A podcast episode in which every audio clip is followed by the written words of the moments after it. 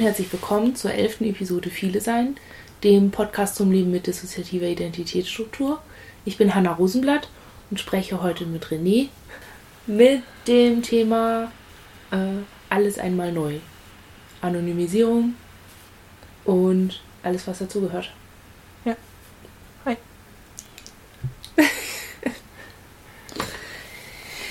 Ich muss erstmal noch einen Kaffee trinken. Also Anonymisierung. Wie sind wir auf das Thema gekommen? Weil wir beim anderen Thema ausgefranst sind. Genau, weil wir ein neues Thema brauchten und naheliegende Themen gesucht haben und Anonymisierung durchaus ein sehr naheliegendes Thema ist. Für uns Teil unseres Alltags ist. Für euch, denke ich, auch definitiv Thema ist. Ja. Genau. Ja, wobei wir uns halt nicht anonymisiert haben, sondern irgendwie so einen komischen, weißt du, wie so Fächertanz machen wir so. Hier, da das zeigen und da das und hier mit dem Namen und dann so irgendwie. Aber so wie, wer wir richtig sind und so. Ja, ihr versucht euch in irgendeiner Form immer wieder ein Stück weit anonym und bedeckt zu halten. Genau. Ähm, ja, im Gegensatz zu uns, wir haben ja tatsächlich vor zehn Jahren uns einmal komplett anonymisiert mit allem, was dazugehört. Wollt ihr ein bisschen erzählen, wie der da, also wie das angefangen hat? Also erstmal, wie habt ihr davon erfahren, dass das geht? Oder wie kam das, dass die Idee war? Das könnte eine gute Idee sein oder könnte eine gute Möglichkeit sein.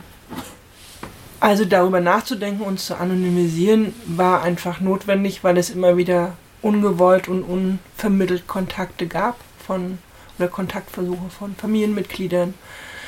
Ähm, gleichzeitig wir auch Familienkonstellationen haben, die teilweise öffentlich bekannt sind, also Namen und Personen, die in der Öffentlichkeit stehen. Und wir uns dem gerne entziehen wollten, damit immer wieder in Verbindung gebracht zu werden. Wir zu der Zeit angefangen haben, deutlich sichtbar auch für unsere Familie oder für ne, Personen aus unserem Umfeld Therapie zu machen und ähm, da auch immer wieder für ja letztlich auch angegriffen wurden. Und dann irgendwann klar war, wenn wir tatsächlich ein selbstbestimmtes und freies und ähm, therapiegetragenes Leben möchten, dass wir dann uns dem entziehen möchten. Mhm. Und Entzug tatsächlich nur ging, indem wir uns einmal vollständig anonymisieren. Es klingt irgendwie immer so, als müsste man sich komplett häuten. Ich glaube, es ist aber auch so. Es fühlt sich letztlich auch so an. Im, ich glaube, in dem Moment, also es ist ja auch eine lange Vorbereitungszeit. Also wir haben halt damals überhaupt erstmal eine Liste gemacht, wo überall unser Name mit unserer Person und unseren Daten in Zusammenhang gebracht wird und abfragbar ist und benutzt wird und wer worauf eigentlich äh, Zugriff hat. Mhm. Und haben dann aus dieser langen Liste im Grunde genommen abgeleitet, was man alles verändern muss um sich einmal vollständig zu anonymisieren. Also, ähm, und das ist, ich glaube, einmal häuten ist tatsächlich, ein, also ja, das beschreibt es, glaube ich, ziemlich gut. Das ist einmal häuten und das ist eine Haut, die man ablegt. Ja. Und war das danach, also ich spreche jetzt gerade erstmal so einfach nur darüber, ne? Ja.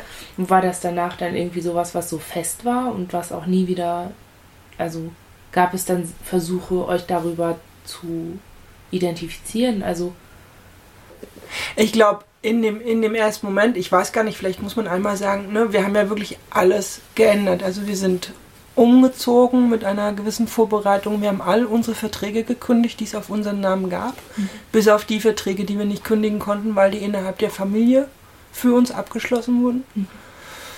Wir haben unsere Telefonnummern, unsere Handyverträge, also wirklich alles gekündigt und sind halt tatsächlich von einem Tag auf den anderen umgezogen und waren damit erstmal in der Situation, wo wir wirklich von null wieder angefangen haben. Also, ne, wir sind dann am nächsten Tag losgegangen, ähm, haben irgendwie einen neuen Handyvertrag abgeschlossen. Wir waren sehr lange zum Beispiel auch nicht mit dem Hauptwohnsitz gemeldet. Mhm. Ähm, wir haben große Verträge für verschiedene Sachen, auch für, weiß ich nicht, wenn man sich irgendwas gekauft hat oder auch der Handyvertrag. Wobei der Handyvertrag war tatsächlich auf uns abgeschlossen. Aber alle anderen Sachen waren halt ähm, teilweise auch auf Freunde abgeschlossen. Wir haben, ähm, weiß ich nicht, Rentenversicherung, Krankenkasse, Meldeamt, Auskunft. Das ist ja so unglaublich viel, wo man irgendwie sagt, wo man sich halt kümmern muss. Und auch kümmert. Manches ist unglaublich schwierig. Bei der Krankenkasse hat es zum Beispiel sechs Jahre gedauert, bis wir eine Auskunftssperre hatten. Wieso? Ich glaube, weil das damals.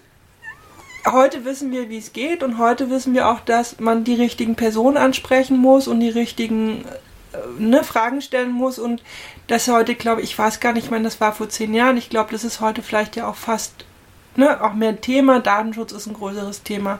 Persönlicher Schutz von Daten. Das war bei unserer Krankenkasse, die nicht, dass die nicht gewollt hätten. Wir hatten halt sehr schnell auch, was uns immer sehr geholfen hat. Wir hatten in verschiedenen Institutionen oftmals dann eine Ansprechperson was halt für uns das gesichert hat, dass es eben eine Person gab, wo wir immer hingehen konnten, die aber eben auch, die eben von uns wusste, die von unserem Anliegen wusste, das war immer sehr gut. Und trotzdem hat es bei der Krankenkasse unglaublich lange gedauert und es letztlich durch einen Zufall möglich gewesen, unsere Daten dort wirklich zu schützen.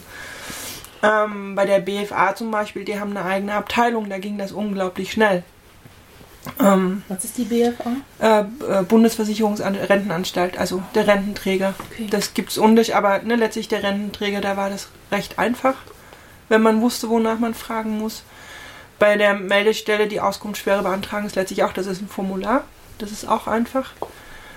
Und was natürlich auch deutlich länger gedauert hat, war eben unser Antrag auf Namensänderung. Also die Namensänderung, die hat letztlich erst glaube ich, ein Dreivierteljahr später stattgefunden, nachdem wir schon umgezogen waren und uns schon anonymisiert hatten. Ja. Und das heißt, also, das heißt, ihr habt erstmal alle Verträge, ähm, die ihr gemacht habt, habt ihr erstmal gekündigt und dann hattet ihr aber noch euren alten Namen und erst dann. Ja, wir hatten den alten Namen noch, deswegen haben wir bis auf den Handyvertrag alle neuen Verträge halt von Freunden abschließen lassen, wenn ja. es denn notwendig war. Wir haben auch oft vermieden, irgendwas zu unterschreiben, weil wir halt wirklich erstmal nirgends auftauchen wollten. Ja. Ähm, aber wir haben halt eben dann abends die Handykarte aus dem Handy genommen, haben sie zerschnitten und sind am nächsten Tag in einen, zu einem völlig neuen Anbieter gegangen und haben uns halt einen neuen Vertrag zumindest abgeschlossen. Ja. Ähm, und haben halt auch alle anderen Sachen, wo wir vertraglich gebunden waren, nicht mehr benutzt und waren da halt eben nicht mehr. Und ja, das Schild von unserer Wohnung abgezogen und ja, einmal gehäutet. Ja, es ist irgendwie für mich so, so krass, es erinnert mich so an so Filme, wo eine Person halt spurlos verschwindet. So, und dann, weißt du, die Fotos verblassen und es ist ein Stück weit so. Name, das, der, der, Name vom Klingelschild ab. Ja. So irgendwie. Das ist so. Es, es hat was davon, weil es, also einerseits, man kann tatsächlich nicht spurlos verschwinden, das geht nicht, es ist nicht möglich, das wussten wir damals und das wissen wir auch heute. Andererseits gibt es heute auch Freunde, die uns damals schon kannten, also wir haben einige wenige Kontakte uns erhalten, auch über die Anonymisierung, weil man einfach auch Menschen braucht, die einen unterstützen. Ja. Und es gibt Freunde, die heute sagen, sag mal, ich habe deinen Namen damals, ich habe das irgendwie völlig vergessen. Wie hieß du noch? Wo wir dann halt sagen, weißt du, es ist okay, es ist ja gut, wenn du es genau vergessen hast. Und es ist quasi, ne, irgendwann fällt das Namensschild quasi von der Klingel einfach ab und verblasst. Und andererseits, ja, es ist halt, ich, also ich, wir haben halt auch sehr in Erinnerung, wie schwierig das war, vom einen Tag auf den anderen sehr viele persönliche Dinge nicht mehr zu benennen oder so zu tun, als ob sie uns nicht betreffen oder ob wir Orte nicht kennen würden, auf die Frage, wo wir herkommen. Mhm. Ja, wir haben uns halt damals eine Legende ausgedacht, damit wir einfach Antworten haben, wenn wir gefragt werden. Und ja. Wir haben irgendwie so ein bisschen Schiss. Also wir haben diesen, wir haben diesen Weg noch nicht so gegangen. Also wir sind den noch nicht gegangen, weil wir ähm, äh, ja, weil wir eben eine Schwerbehinderte sind, die sich selbst nicht finanzieren kann. Das heißt, unsere Eltern sind als, also die Herkunftsfamilie ist als, ähm, ist irgendwo in der Pflicht, uns dann irgendwie, also da hängt Kindergeld dran, da hängen diverse andere Unterstützung dran, wenn wir jetzt eine Ausbildung anfangen, BAföG und bla, die wir uns als Option halt aufhalten müssen, weil ja. wir sonst halt nicht vorankommen, so. Und dar darüber ist aber auch immer Kontakt. Und wir hatten irgendwie, also das ist halt eine Geschichte, weshalb wir es noch nicht gemacht haben. Und das andere ist aber auch äh, der emotionale Aspekt dahinter. So ein, es ist irgendwie so eine, ähm, wenn wir darüber nachdenken, okay, dann, dann heißen wir anders und alles ähm, überall steht nicht mehr der Name, mit dem wir aufgewachsen sind. Das ist schon auch irgendwie so ein bisschen einmal zu, einmal ist es gut, dass der Kontakt so nach früher weg ist, aber es ist halt auch dann so ein ganzes Leben, das verschwindet. Das ist ein das, Identitätsverlust. Also es geht mit so einer Auflösungsangst ja. einher, obwohl das, was da ist oder woran wir uns da erinnern, das ist ja nicht schön oder so, aber es ist irgendwie, ähm, das hat auch nicht so viel von diesem, man durchtrennt die Nabelschnur oder so, so ist das nicht. Das mhm. ist irgendwie, und wir haben so ein bisschen Angst, dass es sich so ein, dass es jetzt, wo wir nicht mehr so gut spalten können, so, also wir mhm. können halt heute nicht mehr so, wir sind halt weit davon entfernt, nochmal in so ein echtes Stresslevel zu kommen, dass neue Inns entstehen. Ja.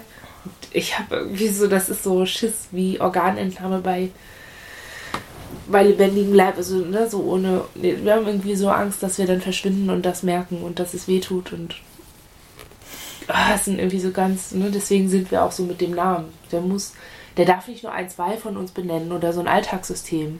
Das müssen mehrere sein, weil ich habe irgendwie so die Idee, dass wenn wir das alle bestimmen, oder so viele wie möglich, also so viele wie wir brauchen halt im Innen, um es machen zu können, ähm, dann bin ich dann mutiger oder bilde mir zumindest ein, dass wir dann irgendwie mehr gewappnet sind so und als Team so gegen diese Angst auch angehen können, dann irgendwie zu verschwinden. Ich glaube, also ich weiß gar nicht, ob uns das heute, das ist uns damals auch nicht leicht gefallen, aber ich denke, für uns wäre das heute auch sehr viel schwieriger, vor allen Dingen emotional schwieriger, solche Schritte zu gehen. Damals war halt letztlich die Bedrohung sehr viel greifbarer für uns. Wir haben Postkarten bekommen, wir haben Anrufe bekommen, bei uns haben Leute in der Tür gestanden, wir haben nochmal Gewalt erfahren. Also so, ne, es war uns irgendwie sehr, sehr präsent, dass wir das alte Leben nicht abstreifen können, wenn wir es nicht tatsächlich eben abstreifen, sehr aktiv abstreifen. Ja. Ähm, und da war der Aspekt so im Vordergrund, dass wir alles, was das bedeuten wird, für uns, glaube ich, damals auch gar nicht umfassend bedacht haben, sondern jetzt im Laufe der Jahre erst gemerkt haben, was für Auswirkungen das eben auch hat. Oder ich für uns ist es zum Beispiel so, es gibt für uns an den Orten von früher durchaus halt auch Orte, die wir sehr gemocht haben, die für uns halt auch damals unglaublich wichtig waren, weil es gute Orte waren, die wir vielleicht gefunden haben, ähm, die wir unglaublich vermissen. Mhm. Und die für uns halt dadurch auch nur noch schwer zugänglich sind. Oder eben auch zu wissen, wir finden den Aspekt zum Beispiel schon auch schwierig, es hat was mit Sicherheit zu tun, zu verschwinden. Aber die Person, die das damals alles getroffen hat, wird dadurch auch unsichtbarer. Aber. Ja, und damals war es also eine Dame dann auch irgendwie, was ihr passiert ist. Ja. So, du kannst halt dann, wenn du die Namensänderung hattest und total anonym lebst, kannst du halt nicht mehr sagen, ja, früher hieß ich mal so und so und ja. mein Leben war das und das, sondern. Man ist eigentlich immer darauf bedacht, seinen jeglichen Bezug zu oder die auch nur den Verdacht, dass es da noch einen anderen Namen, ein anderes Leben gegeben hat, immer, immer, immer wieder zu verschleiern und immer darauf bedacht, irgendwie keinen, keinen Kontext da irgendwie herzustellen. Ja. Und ich glaube, deswegen ist uns dieses Thema heute auch wichtig, weil wir eben nie sagen können, naja, als ich noch so und so hieß und dort und dort gelebt habe, weil wir können über das, was wir leben, halt ja nie sprechen, weil wir es dann aufdecken würden. Und so können wir halt indirekt einmal darüber reden, wie es eigentlich sich anfühlt, oder? Ja. Ja, ja ich merke dann halt irgendwie manchmal auch, dass das so ein ganz großer Aspekt dessen ist, weshalb wir, also das ist auch so, okay, es geht jetzt tief in die Rosenblätter-Paranoia. Mhm. Aber wir hatten ganz zu Anfang, als wir dann so, als es so hieß, ne, du musst, und dann musst du einen Namen ändern und Täterkontakte abbrechen und bla und Therapie machen und so. Und dann gab es Therapeutinnen, die gesagt haben, so, ne, ohne Namensänderung quasi oder ohne Anonymisierung oder ohne Täterkontaktabbruch über ne, anders, also nochmal woanders wohnen und diese komplette mhm. Anonymisierung behandle ich sie nicht. Wo wir dann so gedacht haben, wo wir so eine Idee hatten von, ne, ja, wir sollen uns jetzt an diese Person binden. Und ja. alles, was wir vorher hatten, soll weg sein. Wieso das denn? So. Geht's noch ein bisschen unauffälliger, wie sie mich isolieren will von der Welt und so? Ähm, und das ist auch irgendwie ein Gedanke, den wir bis heute haben, weil es ja auch so, es wird halt so, so weiter, ähm, also es gilt halt, wenn es, wenn es um Personen geht, die organisierte Gewalt haben, ist die Devise innere Sicherheit und äußere Sicherheit, sonst läuft gar nichts gut oder rund oder wie auch immer. So wie man es halt bräuchte. Und ähm, für uns ist dabei schon auffällig, dass den Preis für das, was äußere und innere Sicherheit bedeutet, wir tragen müssen. Als diejenigen, die doch Hilfe brauchen und Schutz und die doch eigentlich ähm, ja so eine bestimmte Bedürftigkeit haben, auf der einen Seite. Und auf der anderen Seite soll man aber die Kraft aufbringen, das so zu machen. Und zur Belohnung gibt es dann Therapie, in der man noch mehr arbeiten soll und noch mehr stemmen soll. Und da geht es dann nicht um die TäterInnen. Da geht es nicht um, da geht es nicht darum, irgendwie was aufzudecken oder sichtbar zu machen, sondern irgendwie so unsichtbar zu machen oder so zu verpacken, dass man irgendwie was Neues, also dass was Neues Platz haben kann. Aber das ist halt, wenn ich halt nur zurückdenke an dieses eine Gespräch mit dieser Therapeutin, die diese Bedingungen tatsächlich hatte, dann habe ich auch gedacht, okay, das ist ihr gar nicht klar, was das für ein hoher Preis ist. Dass da irgendwie um mit ihr zu arbeiten und damit folgt man ja nur so einer Chance. Das ist ja was Halbgares. Du weißt ja nicht, was dann passiert. Es kann sein, dass man nach einem halben Jahr merkt, oh, wir sind total, wir sind nicht gut zum, wir passen nicht zusammen. Die Arbeit ist nicht, oder wir werden krank oder die Therapeutin wird krank. Das ist so ein drauf zulaufen auf eine Chance und dann klammert man sich fest und hat davor, aber um das machen zu können, vielleicht schon total viel ja, von sich weggeworfen oder abgegeben, abgestreift und, und verändert irgendwie. Und das fand ich irgendwie echt krass, so als. Ich glaube, der Punkt, das zur Bedingung für Therapie zu machen, der ist wirklich krass, weil, also wir hatten damals schon auch in unserem Umfeld natürlich Therapeuten und, und, und Helfer und Freunde, die gesagt haben, dass sie die Notwendigkeit sehen, diese Schritte zu gehen. Und wir hatten, glaube ich, niemanden, der es zur Bedingung gemacht hat. Ich bin mir aber auch relativ sicher, dass die wenigsten Außenstehenden nachvollziehen können, was es tatsächlich bedeutet, weil auch uns ist das, glaube ich, erst im, Jahr, im Laufe der Jahre bewusst geworden, wie viel man damit abgibt oder wie viel das, ich meine, das ist so ein selbstverständlicher Satz, wenn man auf neue Menschen trifft und im Gespräch irgendwie sich kennenlernen und irgendwie auch gegenseitig hinterfragt und irgendwann kommt der Satz, naja, und wo bist du aufgewachsen? Mhm. Und dann steht man da und man darf so viel in dem Moment nicht sagen. Man darf nicht sagen, wo man aufgewachsen ist. Man darf auch nicht sagen, warum man das nicht sagen darf. Oder man darf auch nicht sagen, wie man da aufgewachsen ist. Ne, man muss irgendwie, also wir haben eben damals, wir haben uns eben vorher überlegt, ne, wirklich so eine Art Legende, die wir dann halt immer wieder benutzen, damit wir nicht, ähm, nicht wissen, was wir sagen sollen. Aber das ist so, das ist so ein Alltagsmoment und man ist in dem Moment aber mit seiner gesamten Situation konfrontiert. Mhm. Und das darf der andere dann auch gar nicht merken. Der darf nicht merken, dass diese eine Frage an gerade vollständig an die Wand spielt. Mhm. Der darf das alles, der muss denken, dass du gerade total selbstverständlich locker, genauso wie er. Dass das so Smalltalk ist, ne? Ja.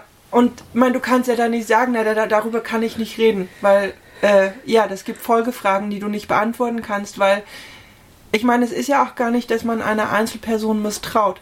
Das Problem ist ja eher, dass man im Normalfall nicht abschätzen kann, wenn ich dieser Einzelperson etwas offenbare, wenn ich dieser Einzelperson vielleicht sage, eigentlich bin ich dort und dort aufgewachsen, aber aus, ne, weiß ich, wer mit dieser Person noch im Kontakt ist, mhm. weiß ich, ob da nicht Monate später plötzlich noch eine Person hinzukommt, die diese Person kennt, die wiederum, ne?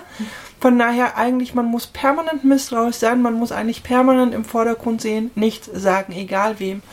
Und, und das, das kommt so, so nah an Schweigegebote ja. ran und dieses komische Nichts verraten, bla bla bla, wo ich dann auch manchmal denke, so, okay, das ist irgendwie, dass eben auch diese Therapeutin, die das zur Bedingung gemacht hat, hatte das wahrscheinlich auch nicht klar. Dass damit auch mit diesem, was dann kommt, wenn du in Anonymität lebst, dass du dann ähm, ein weiteres Ding hast, das du verbergen musst. Und das ist ja dann nicht nur, das ist ja auch, wenn du eine Diss hast, selbst wenn du nicht aus organisierter Gewalt kommst und einfach nur eine Diss hast, durch andere, also ne, aus, aus anderer Gewalterfahrung entwickelt hast, selbst dann kannst du ja nicht damit rechnen, dass wenn du, wenn, wenn du sagst, ich bin krank oder ich falle jetzt aus oder ich bin sehr belastet oder in Therapie, wie auch immer, es gibt ja genug Möglichkeiten, in denen das auch mal zur Sprache kommt. Und dann sagst du ja, du hast eine Diss. Das kannst du auch nicht einfach sagen, weil keiner weiß, was das ist und worum es geht. Und, ne, und selbst wenn, dann haben die halt diesen Quatsch im Kopf von Fernsehen und bla. Und das ist so das eine, also die Dis, darüber kannst du schon nicht sprechen, weil das keine Sau kennt. Mhm. Dann kannst du über dich nicht sprechen, weil das keine Sau kennt. Also über dein Leben, bevor du mal hießt, wie du jetzt heißt.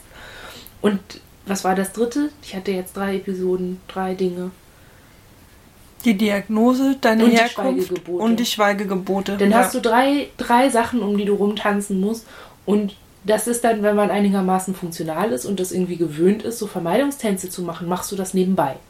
Aber wenn du anfängst, das zu hinterfragen und zu merken, ähm, okay, ähm, ich bin ein Mensch, der hat es geschafft zu überleben oder also Gewalt, schwere Gewalt zu überleben und ich bin ein Mensch, der hat es geschafft, sich frei zu kämpfen und am Ende stehst du da und stellst fest, dass du so frei bist, dass du über drei schwere, wichtige Dinge in deinem Leben eigentlich gar nicht sprechen kannst.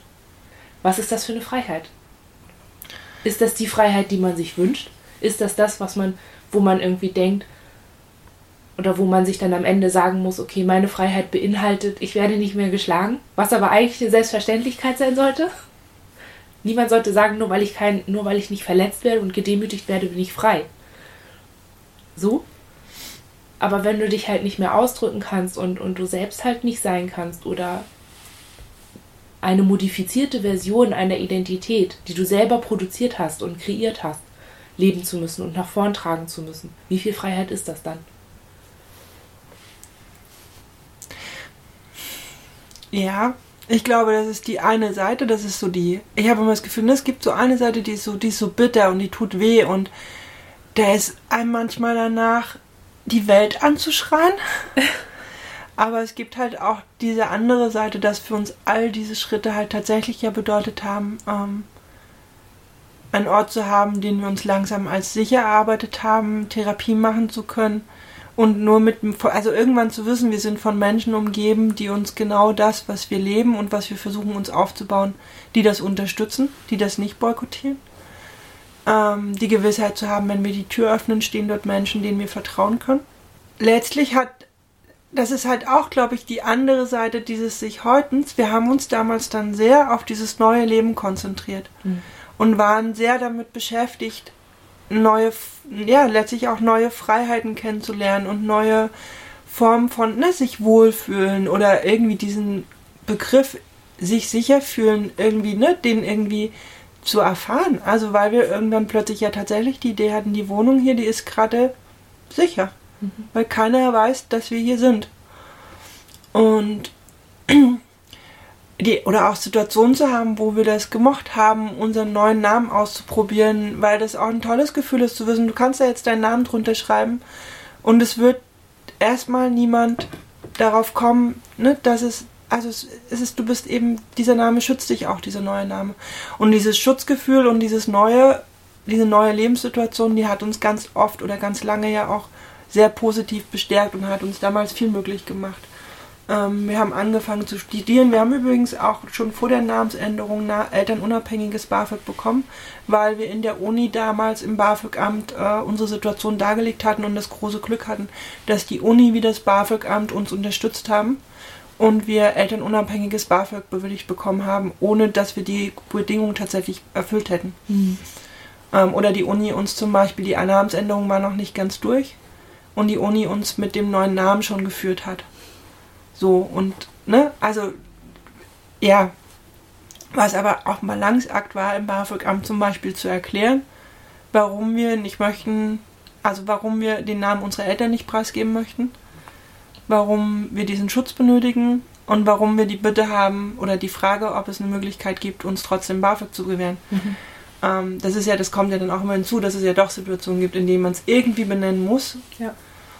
Ähm, ich finde das gerade beim BAföG-Amt wäre das auch wieder so eine, so eine Geschichte. Bitte, bitte, darf ich Schulden machen? Ich ganz alleine? Naja gut, an die Schulden Familie. haben wir damals halt nicht gedacht. Für uns war halt wichtig, eine Möglichkeit zu haben, unser Studium machen zu können. Ja. Und das, das ist halt das, was mir dann so mit reinkommt, ne? So ein es ist, du kriegst ja nichts geschenkt. Das ist ja nicht so, dass, dass man einfach nur hingeht und sagt, hm, ich bin so klein und ein Opfer und das reicht ja nicht du hast ja, du hast ja bei allem irgendwie eben dieses Moment von überwinden müssen und irgendwie. Ja, aber es hatte auch für uns halt es ganz viel von Selbstwirksamkeit, weil wir vorher halt die Situation hatten, immer wenn die Familie den Verdacht hatte, dass wir irgendein Amt kontaktieren konnten, könnten, zum Beispiel Jobcenter, Sozialamt, BAföG-Amt, ähm, haben wir Geld überwiesen bekommen. Auch wenn wir das nicht wollten, um eben permanent zu verhindern, dass wir mit irgendeinem Amt in Kontakt kommen. Und von daher war für uns dieses BAföG, ne, ja, endlich Geld, wo wir einfach aus uns heraus ne, mit jemandem selbstständig darüber verhandeln wo eben nicht plötzlich Geld auf unserem Konto auftaucht, was wir nicht wollten. Mhm. Und das, ja, gut. Also ja, wir zahlen auch immer noch unser BAföG zurück, aber eigentlich genießen wir es auch ein Stück weit, weil es halt Teil der neuen Freiheit war. Ähm, ja. Ich weiß gar nicht, wollen wir einfach mal so einzelne Aspekte der Anonymisierung durchgehen, damit das nicht so ein großer Überbegriff bleibt? Ähm, weil ich denke, mit einigen Teilen, also ne, das eine ist ja dieses, ja, diese vollständige Anonymisierung oder der Versuch der vollständigen Anonymisierung, aber das andere, einzelne Schritte benutzt ihr ja zum Beispiel schon auch oder seid ihr ja auch gegangen und ich glaube, es gibt auch Einzelschritte, die man gehen kann oder die man, ne, man muss, glaube ich, also ne, für manche ist es halt vielleicht ja auch der Weg, sich einzelne Schritte anzuschauen, ob die für einen vielleicht in Frage kommen, um sich an bestimmten Stellen oder in bestimmten Situationen eben doch zu schützen.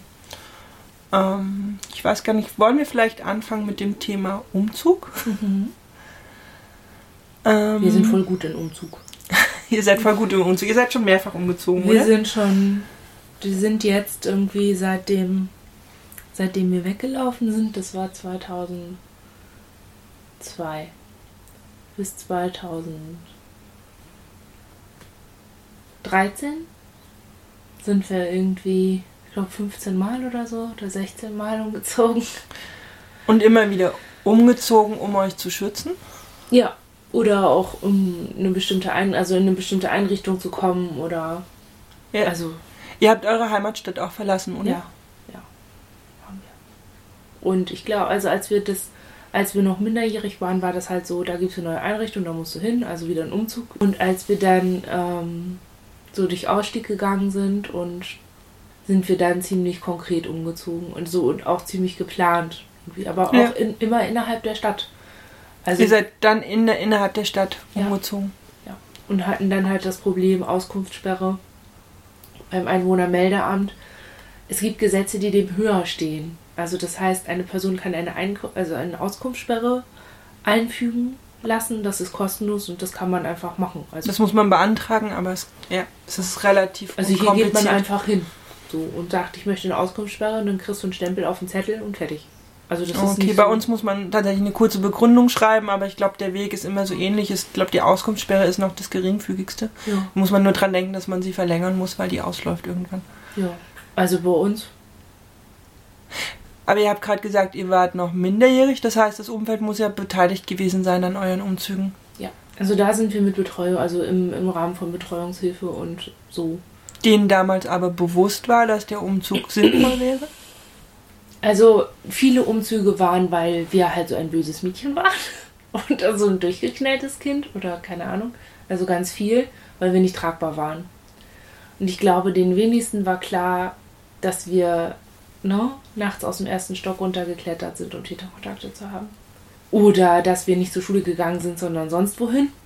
Ich glaube, das war den wenigsten irgendwie so klar. Und selbst wenn ihnen es klar gewesen war, gab es da nie ein Gespräch drüber oder sowas, wo man sagt, okay, damit setzen wir uns jetzt mal bewusst auseinander, weil das geht gar nicht. So. Man hat uns immer lieber gesagt, ja, geh mal zur Therapie, dann wird das alles. Also man hat diesen Aspekt von, von Schutz irgendwie sehr auf uns abgeladen, weil es keine Kapazitäten gab. Und ich glaube auch, weil das nicht sehr ernst genommen wurde. Also wir hatten halt wirklich damit zu kämpfen, zum einen klarzumachen, dass die Betreuung von einer Person mit DIS nochmal was anderes ist als eine 0815-Betreuung, wo du einfach Händchen halten musst und daneben stehen musst, dass jemand seine Wäsche wäscht. So. Das hat, glaube ich, auch damit zu tun, das Täterumfeld richtig einzuschätzen und wirklich als solches ernst zu nehmen, oder? Ja, man kann ja irgendwie auch, ne, ich hatte irgendwie oft das Gefühl, dass man irgendwie so nach vorne sagte, "Mm, ich verstehe das und ich glaube dir und nach hinten so, ja, kann ich gar nicht glauben, weil das Mhm. ist ja wie im Film. Und das haben wir gemerkt, auf jeden Fall. Das gab es irgendwie immer in allen Jugendhilfeeinrichtungen, die wir hatten. Das gab so Interesse, also das, es gab so ein Interesse und so ein, so ein, so ein Wunsch, das zu verstehen. Und in dem Moment, in dem klar wurde, okay, es geht hier um mehr als um so was Spektakuläres, wie man im Fernsehen sieht oder in einem Film. Und es ist viel weniger, ähm, es geht, es läuft halt nicht so brachial ab wie im Fernsehen. Und ich glaube, dass viele Menschen darauf gewartet haben, sowas zu sehen oder sowas Mhm. irgendwie mitzuerleben und darüber vergessen haben, wie profan Alltag ist oder wie profan das ist irgendwie, wie, wie, wie unauffällig das laufen kann, wenn es drauf ankommt irgendwie. Das, das haben wir da gemerkt. Und das war dann bei den Umzügen zum Beispiel so, dass, ähm, ich weiß das noch, das war so absurd. Wir kamen gerade vom Einwohnermeldeamt und mit der Auskunftssperre mit unserer Betreuerin und haben das geregelt. Und zwei Stunden später war ein Gespräch mit unserer Jugendhilfs-, also mit unserer Jugendamtsfrau aus der Stadt, aus der wir kamen, aus der Ursprungsstadt.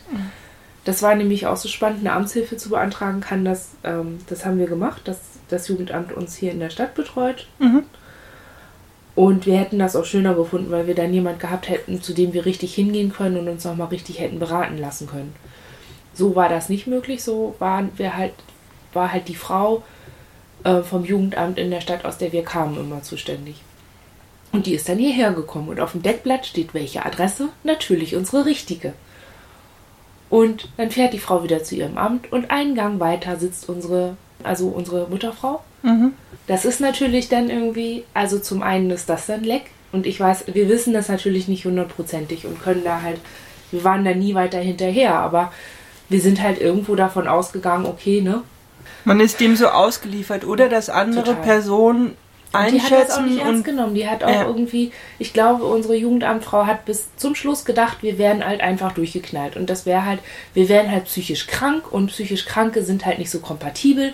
Und jetzt trifft das halt die Hanna Rosenblatt, die dann halt irgendwie in ihrer Familie nicht mehr so kompatibel ist, weil sie halt psychisch krank ist.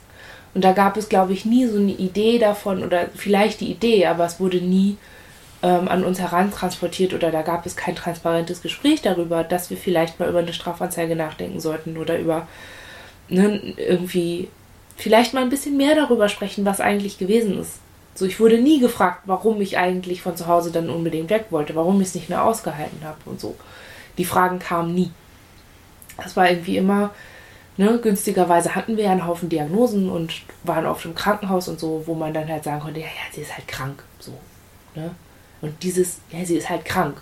Das haben wir in voller Breitseite irgendwie immer bei jeder Betreuung mitgekriegt und bei allem. Wo dann halt einfach immer nach vorne, ja, ja, wir wollen den Kranken helfen, den Kranken, armen, schwachen. Und nach hinten so, ja, komm, die stellt sich an. Oder, ja, brauchst du nicht ernst nehmen, weil die ist krank. So. Und wir haben halt auch beim, also als wir dann in der Erwachsenenhilfe waren, also in der in ambulanten betreuten Wohnen, haben wir dann ähm, erneut eine, Einko eine Auskunftssperre beim Einwohnermeldeamt gemacht. Und weil wir ja dann nicht mehr ähm, übers Jugendamt finanziert wurden, sondern über ein RWL, also hier den Landschaftsverband, ähm, war das dann nicht mehr so, dass wir damit rechnen mussten, dass, ein, dass eine Behördenperson aus der, aus der Herkunftsstadt kommt und sich mit uns auseinandersetzt, sondern dass das hier alles auf der Ecke bleibt und alles über das Einwohnermeldeamt läuft, beziehungsweise über das, was wir da besprochen haben. Und ähm, da war das dann so, dass unser Recht auf Kindergeld so zum Hebel wurde. Also dass unsere Eltern beim Einwohnermeldeamt angerufen haben und die Adresse rausgefunden haben, weil wir ja, weil sie ja alles dafür tun müssen, dass wir unser, unser Recht auf Kindergeld ähm, auch durchsetzen können. Also dass wir es einfordern können. Dazu müssen wir aber die Anträge haben. Und das funktioniert wieder nur mit den Eltern, und dann haben die beim Einwohnermeldeamt diese Auf Auskunftssperre umgangen und haben unsere, Herkunft, also unsere Adresse rausgegeben. Und sind da auch aufgetaucht? Nee, also ja, dann später. Wo wir aber nicht wissen, ob die einfach aufgetaucht sind, weil wir gesagt haben, also weil wir irgendwas falsch gemacht haben oder ob das so ein Familienbesuch war. Ich habe keine Ahnung. Ich weiß das nicht mehr, aber sie waren halt da. Okay, aber ich meine, das Aufsuchen an einem Ort, wo ihr eben eigentlich ja keinen Kontakt zu denen wollt, ist ja egal, warum, der, warum das nun stattfindet. Aber du weißt halt nicht, ne? Vielleicht wollte jemand von uns den Kontakt. Okay, die, ja. Das ist halt, ne? Wir waren dazu, ne? So, so wie wir heute sind, so cool und nach innen irgendwie einigermaßen transparent waren wir damals nicht. Es gab durchaus dann noch Leute, die neben uns her irgendwas, ne? Ich meine, das, das ist ja eh nochmal so ein eigener Aspekt da drin. Das eine sind ja diese Handlungsebenen, auf denen man dann halt Entscheidungen trifft und auch ähm, umsetzt. Und diese andere Frage, die ihr da ansprecht, das ist ja eigentlich, glaube ich, auch so diese Frage innerhalb, ne, innerhalb des Systems, innerhalb der Aus also die, die innere Auseinandersetzung darüber, wer, wie viele möchten das, unterstützen das, kann sich jeder dem, ne, letztlich auch, manche müssen sich, glaube ich, da auch fügen. Kriegen wer bestimmt, alle überhaupt mit, was wir da machen? Bekommen alle das mit? Wer bestimmt das? Und diese Balance auch zwischen, natürlich ist das nicht erwünscht, dass man sich entzieht. Also ich glaube, jeder, der in irgendeiner Form mit dieser Art von Gewalt zu tun hat, hat auch gelernt, dass man sich nicht entziehen darf und auch nicht entziehen kann. Und ich glaube, es gibt auch genug, die das auch weiter so, naja, die dieses gelernte Wissen auch ne, nicht überprüft oder nicht in Frage stellen. Ja. In jedem System. Für uns war das halt immer weniger so ein täterloyales Ding oder so, so Schwierigkeiten damit, ähm, so alte Aufgaben abzulegen oder so, sondern wirklich mehr, ähm, ging sehr viel häufiger darum, irgendwie so ein Zutrauen aufzubauen, dass das, was die einen da vorschlagen oder wovon sie einem gerade erzählen, als neue Option fürs eigene Leben, ähm, ob das jetzt wirklich was ist, was wir haben dürfen oder was für uns ist oder was uns mitdenkt oder so. Das, das war viel häufiger so im, im Mittelpunkt. Ich kann mir genauso gut vorstellen, dass es irgendwie so eine Nummer war, wo sich jüngere Innenanteile einfach gefreut haben. Also unsere Eltern waren in Hilfekontexten, sind die nie wieder so aufgetreten, dass sie vor uns gestanden haben und uns irgendwie, also in der fremden Wohnung oder in der Wohneinrichtung oder so, dass sie uns bedroht haben oder so. Okay, und also unsere Familie ist ja durchaus aufgetaucht. Hm, Ich glaube auch, ich meine, ne, wir merken auch gerade, das eine, wir haben das ja vorhin so straight erzählt, ne, dann haben wir das gemacht und geplant und dann kam der Tag und dann, ne, und das andere ist ja, wir reden, glaube ich, auch von einem unglaublich langen Prozess. Auch für uns hatte das ganz, ganz, ganz viel Vorlauf. Also wir sind ja mit 15, glaube ich, 15 oder 16, ähm, haben wir halt das erste Mal versucht, wirklich wegzugehen und ich glaube auch sehr aktiv und bewusst uns in Sicherheit zu bringen weil es halt auch einen Anlass gab. Auch wir waren damals noch minderjährig, wir hatten ein Jugendamt, die, glaube ich, für sich festgestellt haben, dass sie uns innerhalb dieser kleinen Stadt nicht schützen können und nicht nichts dafür, also nicht viel dafür getan haben, aber auch nichts dagegen. Also die uns damals letztlich sogar ein Ticket in die Hand gedrückt haben, um wegzufahren und nicht wirklich signalisiert haben, dass sie erwarten, dass wir wiederkommen. Ja. Ist auch eine Form. auch krass, ne? Ja, aber ich glaube, es war, die, ich glaube, das ist Hilflosigkeit. Ich glaube, das ist wirklich Hilflosigkeit und ja, vielleicht auch, dass sie eine Idee hatten. Ich meine, es war eine relativ kleine Stadt. Ich, vielleicht haben dann manche auch irgendwie was gesehen oder haben auch, ja, glaube ich, auch Begegnungen gehabt, die ihnen vielleicht auch selber signalisiert haben, dass sie eventuell tatsächlich in irgendeiner Form hilflos sind, weil ich glaube schon, dass Umfeld hilflos sein kann.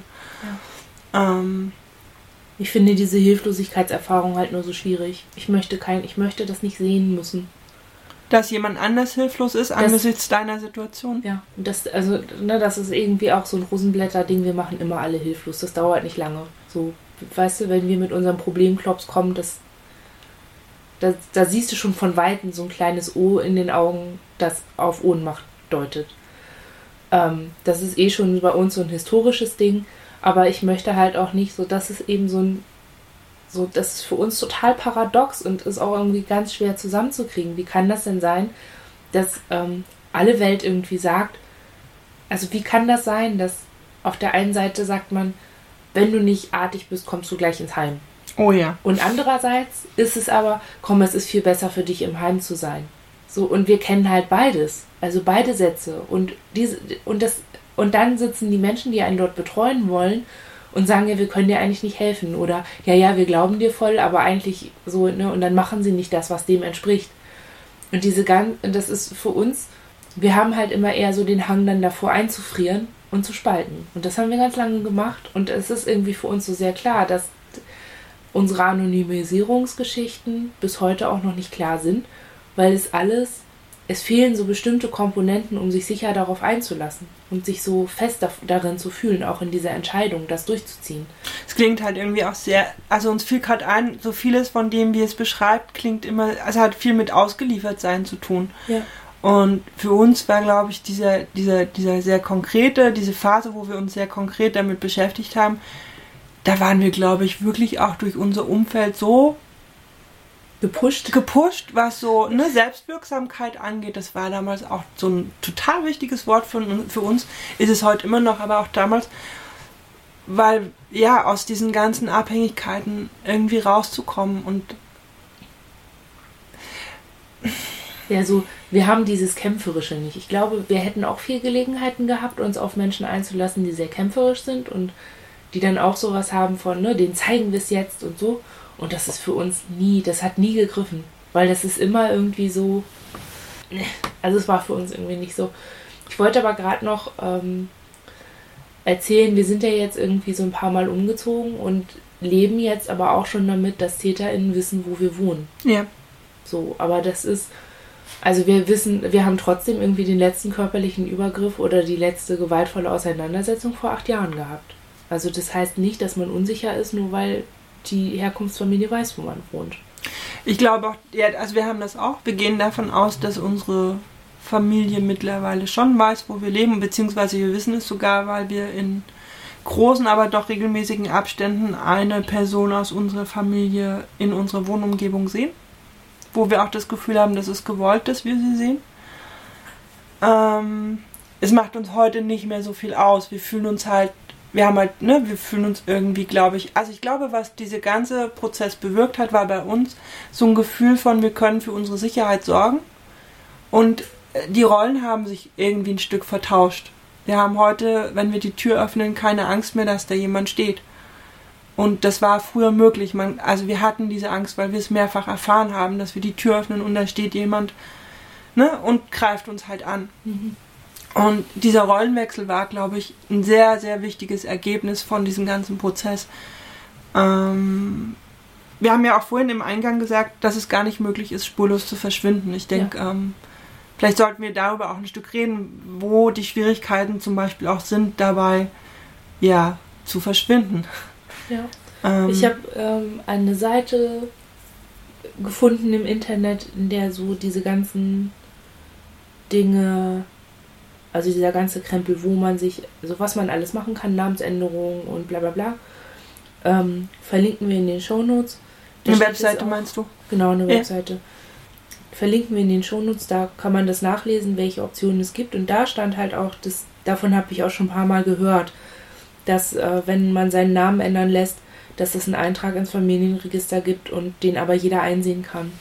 Ja, das ist tatsächlich so. Also wir haben das damals auch hinterfragt, dass es gibt eine gesetzliche Grundlage, wonach das eben dir nicht erlaubt ist, tatsächlich zu verschwinden. Also es gibt ein Gesetz, was besagt, dass bei einer Namensänderung ähm, ein Vermerk oder ein, ein Eintrag erfolgt in dem Standes, an dem Melderegister des Standesamtes der Stadt, wo du geboren wurdest.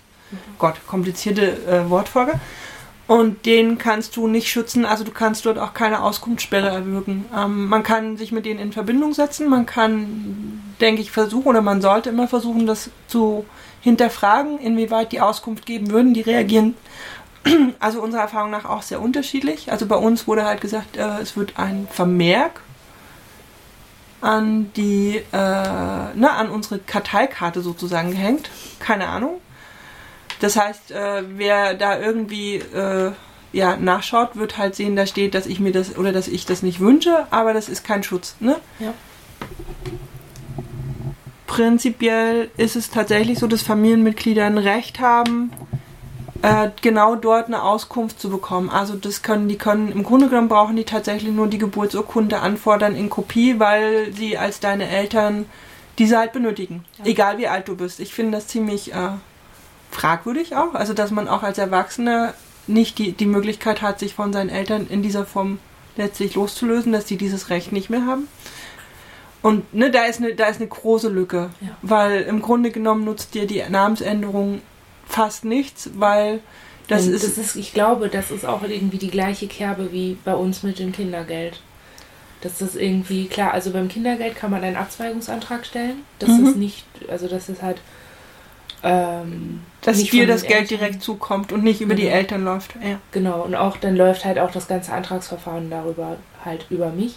Aber, das können wir auch mal sagen, irgendwie, ne, unser Ding, wir rennen jetzt seit über zwei Jahren hinter diesem Abzweigungsantrag her da ist dann eine Anwaltskanzlei hinterher gewesen, also unsere, unsere Anwältin, die erst die gesetzliche Betreuung gemacht hat, die ist da schon ein Jahr hinterher und mit stundenlang in der Warteschleife hängen und so. Und jetzt hängt unsere gesetzliche Betreuung, die wir jetzt haben, da dran und hat genau den gleichen Scheiß. Und ich denke halt irgendwie, das kann doch nicht, es kann doch nicht so schwer sein. Also weißt du, wenn es Gesetze gibt, die sagen, dass man sein, also ne, wenn es so ausdeklinierte Gesetze gibt, die beschreiben, wann wer seinen Namen ändern darf, ganz wirklich und weil er es verdient hat, weil sein Name wirklich albern ist oder so. Also wenn ja. es das alles gibt, ne, dann kann es doch nun echt nicht so schwer sein, so Verwaltungsabläufe und das ist ja am Ende nur so ein Verwaltungsakt, einen Namen zu ändern oder eine Adresse irgendwo nicht hinzugeben oder so. Davon geht ja nichts kaputt. Davon wird ja niemand eingeschränkt oder so. Es wäre einfach nur logischer und in, mehr im Sinne der Person, um die es tatsächlich geht. Ich verstehe halt immer nicht, wieso das dann so ein, wie das sein kann, wenn du ein bisschen, ein bisschen Schutz, ein bisschen Privatsphäre möchtest. Wenn du einmal so jemand bist, bei dem es halt nicht norm- oder regelhaft gelaufen ist. Dann geht, dann merkt man halt wirklich, dass es so, dass, dass man nicht nur so gefühlt aus der Welt fällt, nämlich dass man eine Erfahrung gemacht hat, die die Menschen um einen herum nicht gemacht haben, sondern auch, dass man aus der Verwaltbarkeit irgendwie so rausfällt. Ja. Ich glaube aber, ich, also wir haben immer das Gefühl, es gibt da diesen Punkt, ähm, dass es eigentlich fast keine gesetzliche Anerkennung gibt der Schutzwürdigkeit von Privatpersonen im Rahmen von ja, familiärer, häuslicher oder früher Gewalt gegen, gegen Minderjährige. Mhm. Und dass diese Anerkennung fehlt und damit fehlt halt tatsächlich auch die gesetzliche Grundlage. Also ähm, es gibt halt zum Beispiel dieses Namensänderungsgesetz, ähm, machen wir auch einfach in die Shownotes. Ähm, und es gibt, das hat mehrere Abschnitte, wo es darum geht, wie im Falle von Eheschließung, Annahme des Kindes und so weiter, wie dort eine Namensänderung geregelt ist. Ähm, es gibt aber tatsächlich eigentlich nur einen einzigen Verweis darauf, dass auch im Rahmen von Schutz eine Namensänderung möglich ist die aber wiederum ähm, ausschließt, dass du als Individuum nicht mehr auffindbar bist. Also es ist eigentlich ziemlich absurd, weil das, was gerade eben ne, jemand wie ihr oder jemand wie wir bräuchten, nämlich die Möglichkeit, ähm, sich auch namentlich dem Zugriff von bestimmten Menschen zu entziehen, eigentlich gesetzlich gar nicht gegeben ist. Mhm. Was halt auch diese Anträge auf Namensänderung, glaube ich, für also zunehmend schwerer macht. Ich weiß, dass für uns das damals, also wir haben halt äh, damals die Namensänderung beantragt. Man musste sehr viele Unterlagen auch einreichen. Und wir haben die tatsächlich bekommen. Ähm, was ja unspektakulär stattfindet in einem Amtszimmer. Aber ne, es gab diesen Moment, wo jemand dasteht und sagt, herzlichen Glückwunsch, hier ist Ihr neuer Name. Und man dasteht und denkt, oh, okay. Ähm, ja, eben ja auch den Namen für sich finden muss und so. Aber diese, diese, ich weiß von anderen, dass das mittlerweile sehr, sehr schwer ist dass das lange nicht mehr so leicht ist oder so, dass das, was bei uns, es war ja auch nicht leicht, aber es war halt machbar. Ne? Wir mhm. konnten das umsetzen, dass das eben gar nicht mehr so einfach ist. Ähm, wir haben uns auch ein bisschen damit beschäftigt, Namensänderungen allgemein, auch so im Rahmen von Zeugenschutz. Ich denke, es gibt auch einige ja, ne, die haben Wissen, die haben Wissen, ich meine, wir reden hier ja auch von einem Bereich, wo unglaublich viele Straftaten stattfinden. Ähm, ich weiß nicht, ich glaube Anzeige und Strafanzeige und Gerichts, ich glaube, das ist nochmal ein sehr eigenes Thema, das werden wir mhm. heute auslassen. Aber vielleicht als Hinweis für diejenigen, die sich in dem Bereich äh, auch gedanklich schon bewegen, da gibt es nochmal zusätzlich ähm, einige wenige Möglichkeiten. Ich finde, es sind auch nicht so viele, wie man auch im Rahmen von Zeugenschutz ähm, einen Schutz über Namensänderungen und ähnliches erfahren kann. Ähm, wir verlinken da auch was. Also wir haben da auch ein paar interessante Sa Sachen gefunden, wer da halt sich nochmal mehr einlesen will. Aber es ist tatsächlich unglaublich schwierig. Wir haben immer das Gefühl, das Individuum als solches ist wenig geschützt und ist wenig schützbar. Und trotzdem, also wir können nur sagen, für uns war das unglaublich wichtig. Ne? Wir haben immer so das Gefühl, das ist halt so, ein, so, ein, so, ein, so, ein, ähm, so eine Gratwanderung zwischen, es ist so schwierig, mhm. es bedeutet so Schweres und gleichzeitig ist es so wichtig und wir möchten halt irgendwie, glaube ich, auch immer mal wieder sagen, so, ne, für uns ist das der genau richtige Schritt gewesen und ohne diesen Schritt weiß ich gar nicht, wie wir dann weitergegangen wären. Ähm, so. Also alleine heute zu wissen, ne, da steht jemand, wir wissen, die, die, die schaut nach, die, die steht an unserer Haustür, wir sehen, dass sie am Klingelschild schaut, die wird, die steht dann vor unserem Haus da, in der, die steht da bis, bis sie, eigentlich haben wir immer das Gefühl, sie wartet, bis wir sie sehen. Das passiert halt so einmal bis zweimal im Jahr. Und trotzdem hat sich mittlerweile für uns was verändert, weil wir das Gefühl haben, die können uns nichts mehr wirklich anhaben. Ähm und das ist alleine, glaube ich, ein unglaublich wichtiges Gefühl. Das haben nicht alle von uns, aber es gibt so eine Idee von. Ja, ja wir haben das gar nicht. Also bei uns war das wirklich irgendwie so ein Ding, uns richtig zu entziehen und irgendwie, ich glaube, vier Monate oder so oder fünf Monate und dann war irgendwie vorbei. Es ist jetzt halt, ne? Dann war vorbei. Also Ja, Was dann, war dann vorbei? Also wir hatten halt irgendwie auch das Problem, dass wir in einer Wohnung, da, da wurde zweimal eingebrochen, wir wurden da überfallen und so. Mhm. Ähm, daraufhin sind wir dann aber auch, und das ist halt auch so ein ne, Beispiel, das war Jugendhilfe, wir hatten eine Wohnung, da zweimal, ein, also einmal eingebrochen ist schon so ein Ding, wo ich so denke, dann muss eigentlich was kommen. Und sei es so, okay, wir wechseln jetzt das Schloss aus oder wir sorgen dafür, dass diese schwer traumatisierte Person, die also schon schwer traumatisiert ist und wir sind ja schon als Person, die viele ist und mit Gewalterfahrung und so bekannt gewesen. Ja. Ne? Und dann passiert es, wovor wir immer Angst hatten und niemand war da, der irgendwie gesagt hat, ähm, ja okay, wir überlegen uns jetzt was, wo wir euch sicher unterbringen, sondern das große Schweigen war da, das erinnere ich noch, dass man da, also man hat das auch nicht Überfall genannt oder Einbruch, sondern da war irgendwas bei, hm, hm, hm. also so wie wir halt von denen genannt wurden. Das ist eigentlich auch so schlimm, oder? Dass ja! das Umfeld das nicht in der Lage ist zu benennen. Also, ich meine, das eine ist ja, dass man es vielleicht selber nicht macht. Und, ne, wir haben von diesen Übergriffen innerhalb unserer Wohnung ganz selten jemandem erzählt, weil wir uns geschämt haben, weil wir uns dafür geschämt haben, dass die das tun. So, aber wenn es das Umfeld schon erfährt, dass es dann nicht benannt wird, dass es eigentlich auch Und man für ist auch nicht Umfeld mit uns so zur Polizei. Es gab keine Anzeige. Man hat uns nicht gesagt, dass das eine Möglichkeit wäre, dass wir das jetzt machen könnten. Also vielleicht hatten wir auch einfach Pech und hatten nur Luschen um uns rum, die irgendwie kein, die keine Ahnung hatten, dass man, dass das jetzt ein Unrecht ist oder keine Ahnung. Auf jeden Fall ich, war na, das einfach na. echt so ein Ding, wo, wo wir halt irgendwie, also wo wir halt eben dieses Problem hatten und wo, äh,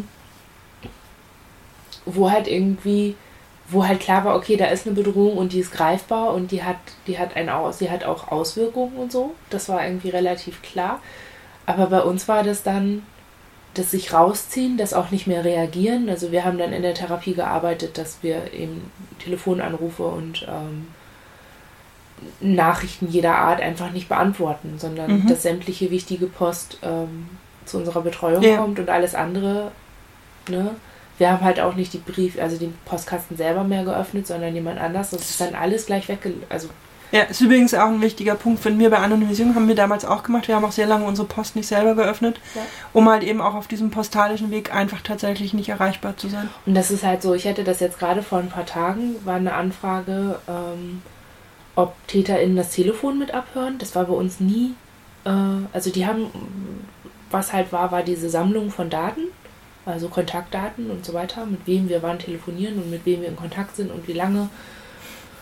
Also so, ne, das, was du halt abgreifen kannst, wenn du gut mit dem Computer bist, schon mhm. damals, ne? Das hat man damals abgegriffen und das wissen wir auch, dass da so Verbindungsnachweise gesammelt wurden. Und wir denken halt heute, da wurde halt ausgenutzt, dass wir massive Amnesien hatten, auch im Alltag. Die werden irgendwelche Geschichten zusammengestrickt haben und rausgequetscht haben, mit wem wir tatsächlich was besprochen haben.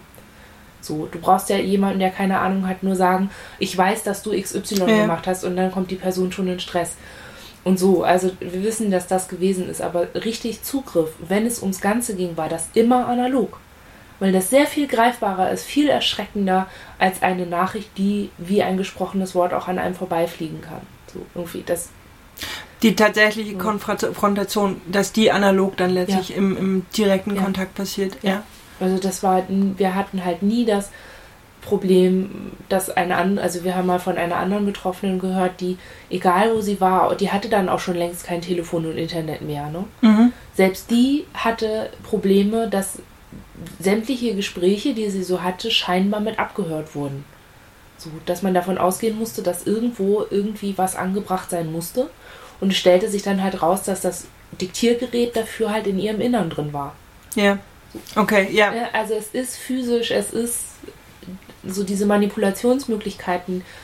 Ähm, wir haben ja jetzt über formale Anonymisierung gesprochen. Also über darüber, was man machen kann, welches, welche Verwaltungs Nischen mhm. man nutzen kann und so vom System halt.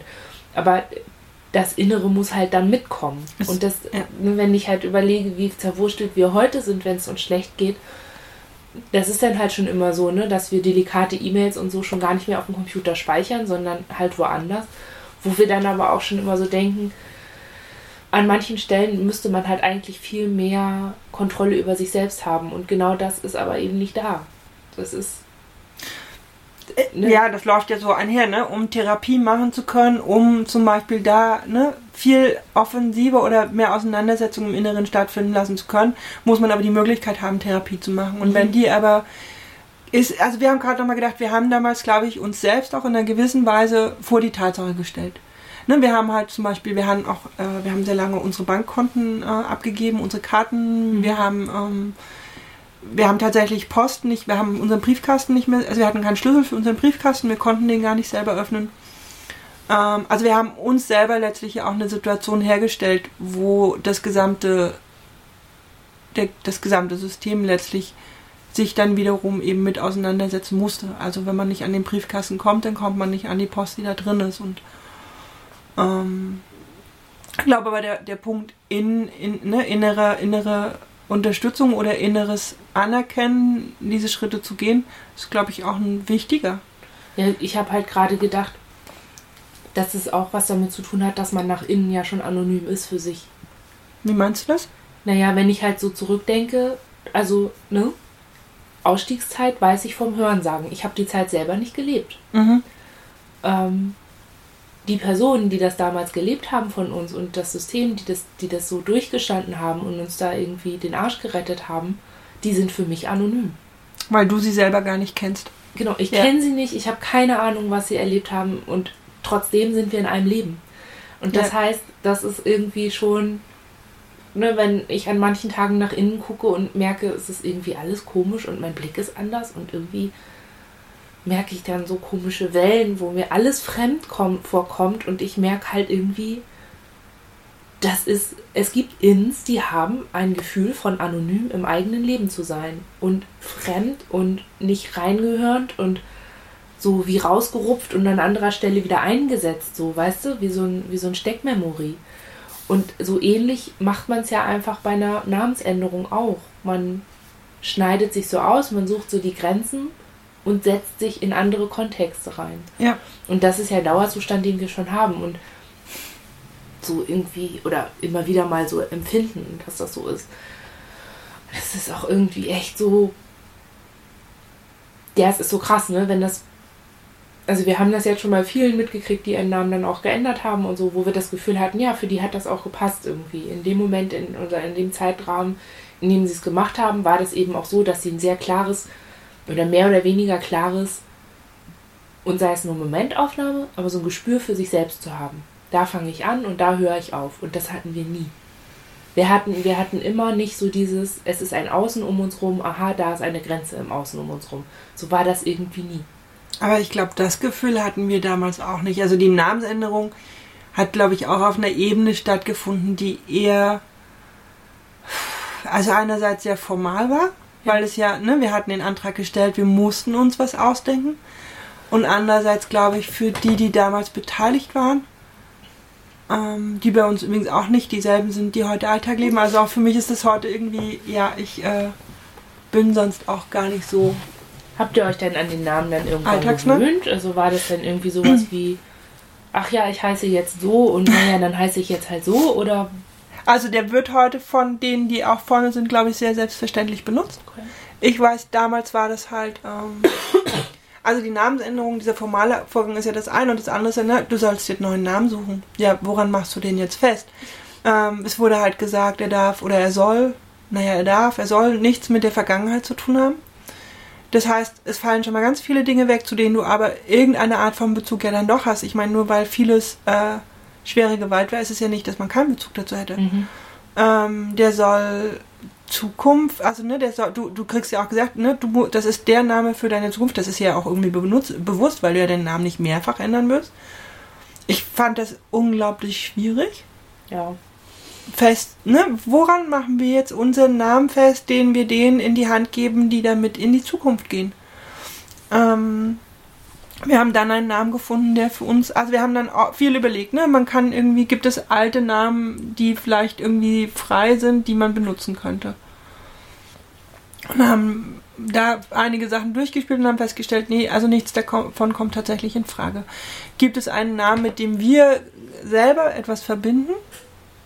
An, an, weiß ich gar nicht. Also ich weiß auch von manchen, die haben sich dann für Namen entschieden, die sie mit Eigenschaften oder mit Bildern verbunden haben, die ihnen hilfreich waren oder wichtig oder ne. Ähm, das hatten wir aber in der Form nicht. Ähm, wir haben uns dann für einen Namen letztlich entschieden, wo wir sehr lange gar nicht so preisgegeben haben, wo der herkommt, der aber ja, der, der, für den wir halt dann eben, ne, wo wir dann einen Bezug für uns oder verschiedene Bezüge finden konnten und irgendwann gesagt haben, okay, den, der ist es jetzt, den nehmen wir jetzt. Mhm.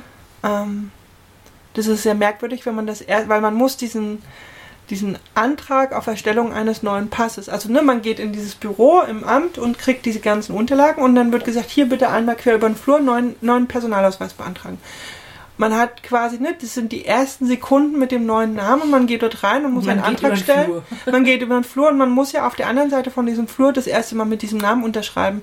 Und zwar den Antrag, also man, man macht diese Unterschrift, die auf dem Personalausweis ist, die macht man mit diesem Antrag. Das heißt, ne, man hat eigentlich ein, einen Linoleumflur lang Zeit, sich zu überlegen, wie soll meine Unterschrift eigentlich aussehen. Wie schreibe ich denn diesen Namen? Ähm, und dann, ne, dann steht da einer und das ist ja auch die erste Person, die dich ganz selbstverständlich mit diesem neuen Namen anspricht und sagt, so Frau, hm, hier ist jetzt der Antrag, Sie müssten das bitte unterschreiben, hier ist Ihr vorläufiger Ausweis. Das ist ja auch nicht ne, die beste Freundin, die da steht und sagt, hey, jetzt, sondern das ist, ein, das ist ein völlig fremder Mensch, der es aber ganz selbstverständlich von Amtsweg ganz selbstverständlich deinen neuen Namen benutzt. Und du dann halt da stehst und denkst, okay. Krasser Scheiß. Okay. äh, und da halt ja auch mal rausgehst und dann stehst du da vorm Rathaus und musst der Welt mitteilen, dass du jetzt einen neuen Namen hast.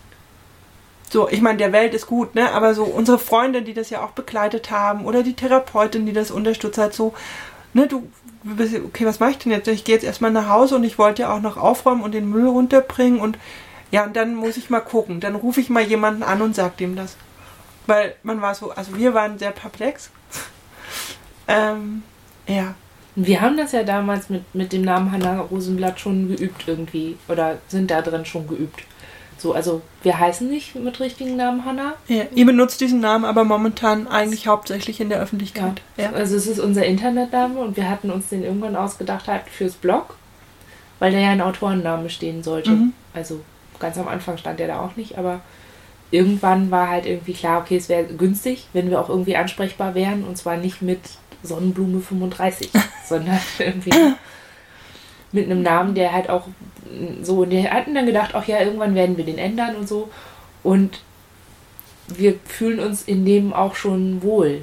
So, aber na klar, können wir, wenn wir anonym sein wollen, diesen Namen nicht mehr dafür benutzen. Als persönlichen, als privaten Namen sozusagen ist der wär, nicht mehr nutzbar. Wäre nicht so sinnig. Also ne, müssen wir uns halt noch überlegen, äh, dass wir das irgendwie so konfiguriert kriegen, dass wir halt ein, ein einen, einen Namen uns ausdenken, der irgendwie passt. Und da war das halt irgendwie, oder es ist jetzt halt so, ne, die, die Menschen sprechen uns so an und das ist so, und das, wenn wir heute Menschen kennenlernen, ähm, treffen sie eben auch meistens Hannah.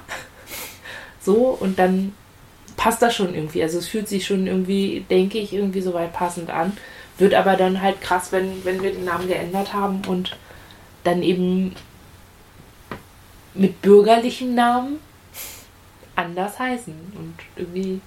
Wobei sind das nicht letztlich auch zwei, ich hätte jetzt beinahe gesagt, Identitäten. Das ist natürlich, ähm, wir reden ja über dissoziative Identitätsstruktur. Ähm, da muss man jetzt ein bisschen aufpassen, aber ich meine letztlich schon, ne? Ich meine, ihr bewegt euch ja noch viel, viel mehr als wir im Internet. Mhm. Ihr seid ja noch viel öffentlicher. Für uns ist ja, glaube ich, der Blog jetzt das erste Mal, dass wir auch mit der DIS-Diagnose so öffentlich sind. Ähm, letztlich ist ja auch Hanna Rosenblatt, ist das eine Identität von euch oder ist es tatsächlich ein Name für euch als Person, wie sie im Internet oder wie sie halt momentan nach außen hauptsächlich sichtbar ist?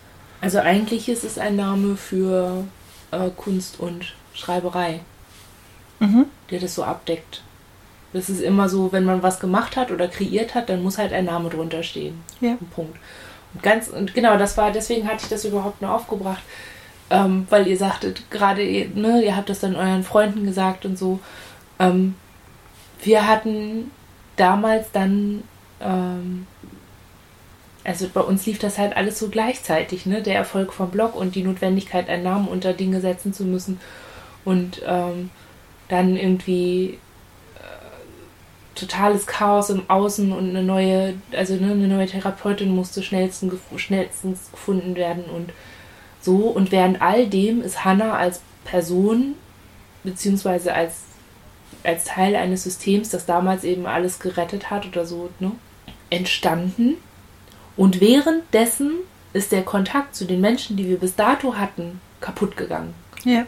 Das heißt, die kennen uns und akzeptieren uns, glaube ich, auch nicht als Hannah Rosenblatt. Also die haben uns immer dann noch mit den, also die nennen uns die Frontis Mhm. bis heute und für uns kommt das halt so vor wie, okay, das ist irgendwie so ein Name, den die uns damals gegeben haben, Das ist auch kein wirklicher Name, oder? weil das wir, ist ja. ja, es ist eine Sammelbezeichnung und wir hatten halt damals irgendwie gar nicht so das Gefühl, deswegen sagte ich halt dieses Gefühl von hier fange ich an und hier ende ich. Und dass sie uns so eine Sammelbezeichnung gegeben haben, hat natürlich nicht unbedingt dazu beigetragen, ein Gefühl dafür zu kriegen, wo man selber anfängt und wo man aufhört. Und ähm, war halt irgendwie, also der, ähm, ich finde das halt im Nachhinein so bemerkenswert, dass in dem Moment, in dem dort ein System auftaucht, das einen Namen hat, das kongruent ist mit etwas vom Außen, also da ist so, da ist so was zusammengeschoben. Also sowohl im Innen hatte sich etwas entwickelt, das Ja. halt so heißt, und im Außen gab es direkt eine Entsprechung dafür, also so ein Platz. Mhm. Und das war halt für uns ein erstmalig, das hatten wir vorher so noch nie. Und in dem Moment bricht dann aber etwas anderes weg, nämlich langjährige Kontakte, die eben alles, was vor dieser Entstehung dieses Systems war, getragen haben und begleitet haben. Und ich finde es halt so, wir hatten es damals irgendwie auch diesen Kontaktabbruch damit erklärt, dass wir halt selbst mehr sind und dass wir irgendwie viel klarere Grenzen um uns rum hatten und irgendwie auch mehr wussten, was wir wollten und was eher nicht. Also wir hatten an so vielen Stellen mehr Haltung und mehr Konsistenz. Also vielleicht auch irgendwie mehr Identität, weil es eben nicht nur im Innen etwas gab, Mhm. sondern auch im Außen, was zu uns gehört und dann diesen Namen trägt. Also es ist nur eine Idee. Also ich ist halt jetzt gerade einfach nur ich weiß es nicht.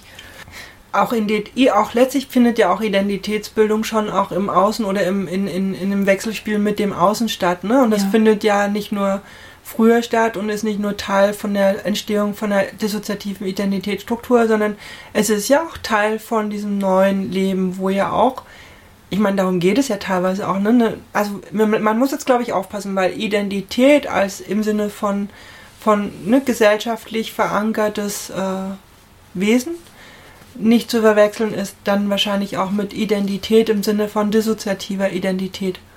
Ich, weil ich weiß gar nicht, ich glaube, für uns ist das schon so, dass wir uns ja heute im Außen oft erleben als ein, ein Ganzes, was im Außen halt, was heißt ein Ganzes, das wäre schön, aber ich glaube, es wird schon so gehandhabt, dass ne, der erste äußere Eindruck oder dass im Normalfall ja mit uns als Gesamtes umgegangen wird und dass wir das ja auch nicht permanent aufdecken und sagen, nee, nee, nee, ne? Ja, ich bin der so, und der. genau. Und das ist halt trotzdem im Inneren ja auch, also es gibt, glaube ich, für einige schon auch ein gutes Verhältnis zu dieser, ich nenne das gerne ja Außenfigur. Und trotzdem gibt es ja Einzelne oder eben, ne, die dieses Außen auch gestalten und so. Mhm. Wir würden gerne nochmal auf dieses Thema Internet kommen, weil auch das ja was mit, Ident äh, mit Anonymität, ich meine, das Internet scheint anonym, ist es ja aber so ganz und gar nicht. Ich habe das ja schon angesprochen, dass gerade auch Internet und Telekommunikation und ähnliches äh, oftmals Lücken darstellen oder Möglichkeiten, ähm, ne? ähm, Aufenthaltsort und ähnliches zu ermitteln. Ich weiß gar nicht, wir haben uns ja damit auch relativ viel beschäftigt. Also, ne, was ist das eigentlich? Kann man zu Hause Internet haben, wenn man sich anonymisiert? Ja. Ähm, sollte man ein Telefon benutzen? Sind Telefone nachvollziehbar? Ich meine, mittlerweile ist Facebook Teil vom Alltag. Das war es damals jetzt noch nicht in dem Maße. Wir waren sehr lange gar nicht bei Facebook. Ähm, ne, gibt, es gibt Programme der Gesichtserkennung, so es gibt so ganz, ganz viel, ist ja auch ein Teil von Anonymität. Wir sind zum Beispiel permanent damit beschäftigt, darauf zu achten, dass wir nicht fotografiert werden. Mhm. Gerade eben, weil wir auch Gesichtserkennungsprogramme vermeiden wollen. Ähm, auch sowas aberwitzig. Man erzählt das so völlig selbstverständlich und lebt in so einer Welt, wo ständig Leute Handyfotos machen. Ja. So, Und ich mein- weißt du, vor 20 Jahren, da hat man noch, oh, das war CIA und ne, Ja, so mega ja. Geheimdienst und heute ist es Alter. ganz ehrlich, also, also Software, um zum Beispiel Gesichter im Internet ähm, wieder zu erkennen und zu finden, die kriegst du, die kriegst du gekauft. Da musst Ja. du nicht mal, da musst du kein Geheimdienst sein und auch nicht James Bond. Die kannst du einfach kaufen. Ja. Und ähm, Das ist halt auch echt so, so ein Aspekt, wo ich mir manchmal wünschen würde, wenn ich so in diversen Fortbildungen irgendwie mitkriege, worum es da geht. Ne? Hauptsache, die lieben Kinderlein fangen nicht an, Nacktbilder von sich zu posten, sondern haben irgendwie im Kopf, dass es, äh, ne? Also, dass das auch, also, dass eine solche, so, solch ein Foto auch über Server läuft, wo das als Kinderpornografie läuft. Also, wo man dann richtig Ärger kriegen kann, wenn man so ein Foto von sich irgendwie gepostet hat in einem bestimmten Alter, bla bla bla. Also so, da, darauf wird dann geachtet und das ist dann so irgendwie ganz viel. Und ansonsten ist die grundsätzliche Aus, äh, Ansage irgendwie Finger weg vom Internet. Und das ist was, wo ich, wo ich im Nachhinein oder wo ich so allgemein irgendwie denke, Leute, bitte informiert euch ein bisschen, weil wenn du Menschen, gerade wenn es Leute sind, die viele sind, egal ob sie jetzt aus dem organisierten Bereich kommen oder nicht, ich habe nirgendwo so viele soziale Kontakte knüpfen können und keinerlei andere Kommunikationsmittel im Alltag. Und jetzt nimm dir mal die Leute, die mitten auf dem Dorf wohnen, wo 20 weiter, 20 Meter weiter halt der Pastor ist, der alle Dorfgeheimnisse kennt und aber eben auch der einzige ist, der dann weiß, dass du misshandelt wurdest. Wenn du keinen Kontakt zum Netz hast, hast du heutzutage kaum Möglichkeiten, dich auszutauschen oder dich weniger allein zu fühlen oder was auch immer. Und deshalb sind wir so viel unterwegs, ne? Und haben da auch inzwischen weniger so ein Gefühl von, ähm, okay, wir müssen jetzt aufpassen, dass unsere Sicherheit, ähm, also klar, wir gucken auch, dass wir nicht fotografiert werden und wenn doch, ähm, dass es eben nicht ins Netz getan wird und so. Und wenn, ne, wenn es halt Gelegenheiten gibt, wo man uns sehen kann, dann haben wir uns das in aller Regel schon gut überlegt, ob es das jetzt wert ist. Ist mhm. das, was wir da sagen oder womit wir da im Netz stehen, mit unserem Gesicht, ist es das wert? Und an manchen Stellen ist es das wert, dann denken wir, okay, Arschbacken zusammenkneifen, das ist für die Sache, es ist für viele Menschen und das ist so, ne? Dann steht man halt da. Und dann hat man aber nicht so, ja, ich bin aufgeflogen, weil es gibt ein Partyfoto von mir, sondern ich bin aufgeflogen, weil ich für Menschen gesprochen habe, die Gewalt erfahren haben und die es wert, also die, es geht dann um Menschenwürde und so weiter, Menschenrecht, bla bla. Ihr gebt aber schon auch euer Gesicht für her, ne? Und dann habe ich irgendwie schon so das Gefühl, okay, ja, was soll ich machen?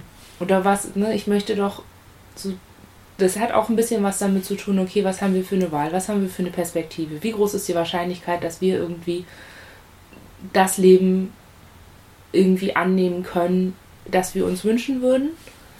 Die Wahrscheinlichkeit ist gering. So, wir werden uns damit abfinden müssen, irgendwie immer so ein komisches Nischenrandleben haben zu müssen, was irgendwie, ne, wo es halt alles irgendwie immer komisch ist und irgendwie nichts einfach nur so läuft. Dazu, also so weit ist unsere Gesellschaft auch einfach nicht.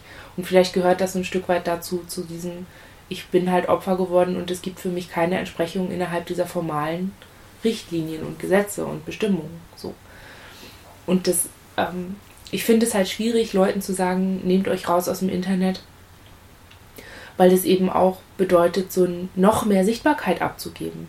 Ja. Es ist halt wieder so ein Ding, wo du nicht drüber sprechen darfst, worüber du mit dem, was du erlebt hast und was dir passiert ist, nicht sichtbar sein sollst. Dann sollst du ein E-Book für 4,50 Euro schreiben, damit deine große Weisheit irgendwie an alle Leute da draußen kommt. Und so, weißt du, das ist dann irgendwie das, womit du dich dann mit dem Internet auseinandersetzen darfst. Irgendwelchen Scheiß zusammenschustern, den dann andere Leute glauben, weil sie ansonsten keine Alternativen im Netz finden. Deswegen gibt es auch unseren Blog im Netz. Wir hätten den ja auch mit der Hand schreiben können und dann irgendwie ein Buch veröffentlichen können und hoffen, dass es irgendwie auf der Bestsellerliste auf Platz eine Zillion landet und dass es irgendwie jemand liest, der es dann noch weitertragen kann. Aber Internet funktioniert anders und Sicherheit im Internet hat auch irgendwie viel damit zu tun, wie man sich entscheidet, ähm, das Internet zu nutzen. Es gibt ja auch im Netz oder es gibt viele Angebote, die man nutzen kann, um seine Identität zu verschleiern, um seine Daten zu schreddern, um seine Festplatte zu verschlüsseln. Hast du nicht gesehen. Und wenn man die Kraft dafür hat, kann man das auch machen. Und wenn nicht, kann man ganz normal, wie alle anderen Menschen auch, ins Internet gehen, seine Sachen da reinschreiben, seine Daten so weit preisgeben, wie man das möchte und darauf pochen, dass man verdammt nochmal das Recht auf Privatsphäre hat. Ist es nicht auch letztlich also bei euch klingt das ja eh sehr entschieden, nach Auseinandersetzung, nach ähm, sich auch bewusst damit beschäftigen. Ist das nicht letztlich auch der Punkt? Also, ne, ich, also wir sind schon auch im Internet und wir haben uns, also wir hatten tatsächlich eine Phase, da hatten wir auch kein Internet zu Hause, weil uns das irgendwie, ne, da war uns das glaube ich auch alles noch so ein bisschen unklar mittlerweile ist es schon so, ne, klar, wir überlegen halt, welche Namen nutzen wir im Internet, welche Daten geben wir an. Wir haben uns ein Stück weit damit beschäftigt, inwieweit sind IP-Adressen nachvollziehbar, was kann man anhand einer IP-Adresse feststellen.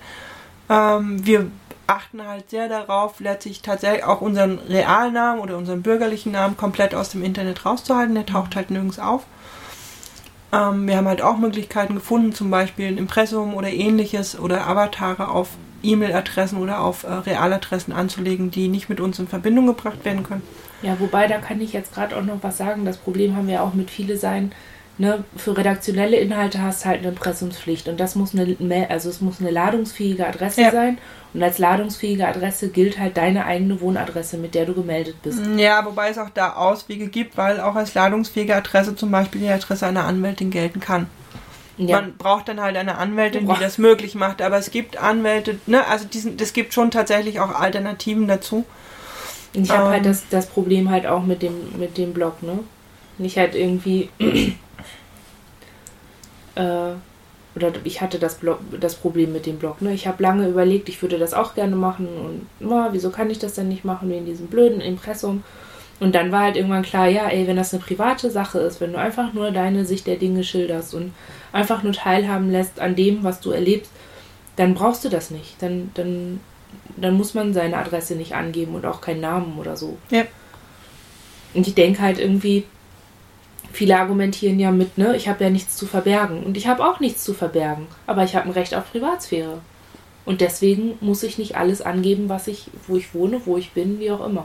Diese ganz, also Datenschutz ist gerade im Hinblick auf Anonymisierung, ne, selbst anonym leben und selbstbestimmt leben und so weiter und so fort, ist das eine riesengroße Debatte und ich verstehe immer nicht, also gut, ich verstehe den deutschen Phlegmatismus an der Stelle Datenschutz sowieso nicht, also, ne, und ich bin weit davon entfernt, irgendwie eine Asyl für Snowden-Flagge zu wählen, aber so ein bisschen nachdenken und sich zu überlegen, okay, gerade auch wenn es darum geht, eine Stimme zu haben. Und wir haben ja gerade ganz am Anfang schon gesagt, irgendwie, wir müssen als Personen, die so viel Scheiße erlebt haben, müssen wir schon so viel für uns behalten und dürfen wir nicht darüber reden, weil wir nicht oder können wir nicht darüber reden oder wenn wir darüber reden, dann müssen wir uns überlegen, okay, ist es das jetzt wert oder wie viel Kraft habe ich noch für weiterführende Fragen?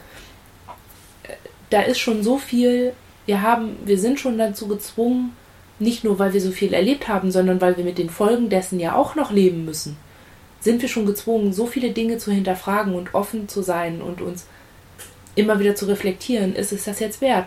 Funktioniert das jetzt oder nicht? Oder wie viel Lebensqualität kann ich mir jetzt zugestehen? Und ne, indem ja. ich eben sage, was ist. Und ich halt denke, so, wir haben hier in der Stadt ein Treffen gehabt mit Personen, die wir vorher noch gar nicht kannten, die haben wir über Twitter kennengelernt. Und wir haben einen total schönen Abend, ne? Und, und ne, die kleinen Rosenblätter so, yeah, hurra, hurra. Und mal Menschen kennenlernen und rauskommen. Und es gibt Menschen, die nicht kotzen, wenn sie uns sehen und die überhaupt nicht in Behandlungskontexten stehen. Das ist ja auch so. Irgendwann ist ja so, unser Radius war so lange davon bestimmt von Leuten, die uns schützen, die uns betreuen, die für uns einstehen, die uns behandeln, die uns begleiten und alle kriegen sie Geld dafür. Und wir hatten nie Menschen, die, die irgendwie an unserer Seite waren, weil sie einfach an unserer Seite sein wollen.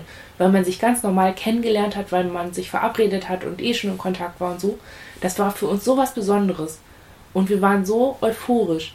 Und dann stellte sich heraus, dass eine dieser Personen aus der Stadt kommt, aus der wir auch kommen. Und das war so, so ein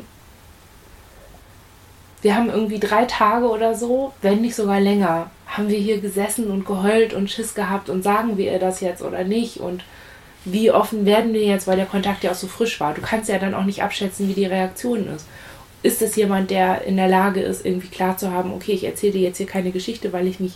Und du musst ja jemandem relativ Unbekannten sehr ja. viel von dir preisgeben in dem Moment. Und da hat man dann halt diese Glaubensebene, diese glaubt sie mir jetzt.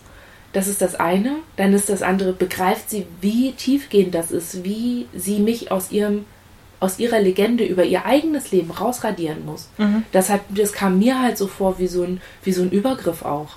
Als würde ich von ihr was verlangen, was so, das ist ja auch wieder so, ne? Ich weiß ja nicht, ob sie sich mit mir identifiziert oder nicht, oder keine Ahnung, das weiß ich alles nicht. Aber ich weiß halt auch nicht, also für mich ist dann irgendwie auch klar, ja, ne? Beste Freundin werden wir nicht. Wir werden uns nicht so viel vom Leben teilen können, weil sie mit jedem Kontakt, den wir haben, mehr von mir rausstreichen muss und aus ihrem eigenen Leben mhm. auch, wenn sie anderen Menschen davon erzählt.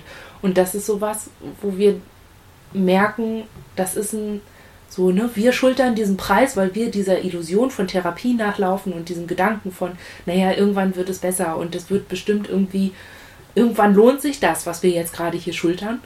Aber das halt von anderen auch mit abzuverlangen. Oder ne, die da so mit reinzuziehen. Das merke ich an der Stelle sehr. Und Ja. haben, wir haben da auch Hemmungen. Ja, wobei ich glaube, da ist halt dann ne, diese, diese vollständige Anonymisierung wiederum sehr hilfreich, Ja, weil weil das man bedeutet auch Freunde zu verlieren. das bedeutet auch Freunde zu verlieren, das bedeutet auch, ähm, also für uns konkret halt, wir haben halt eben mit der Anonymisierung auch den Kontakt zu jemandem aufgegeben aus unserer Familie, die uns sehr, sehr wichtig war. Ja. Was für uns also, ne, was für bis heute, glaube ich, oder was für bis heute schwer ist, zu wissen, der Mensch ist ja da, der ist ja nicht gestorben. Ja. Man diese könnte Person gibt hingehen. es, man könnte hingehen, diese Person, ne? Ja.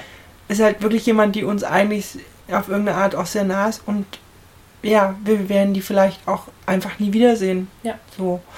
Aber, das ist so ein kleiner Ausflug halt, aber ähm, letztlich, ne, diese, diese, das ist halt, ne, ihr seid, ihr habt ja dieses, ihr seid da halt so halb offen gewesen und ihr wusstet nicht, ne, ihr müsstet, wie, wie könnt ihr euch da jetzt schützen?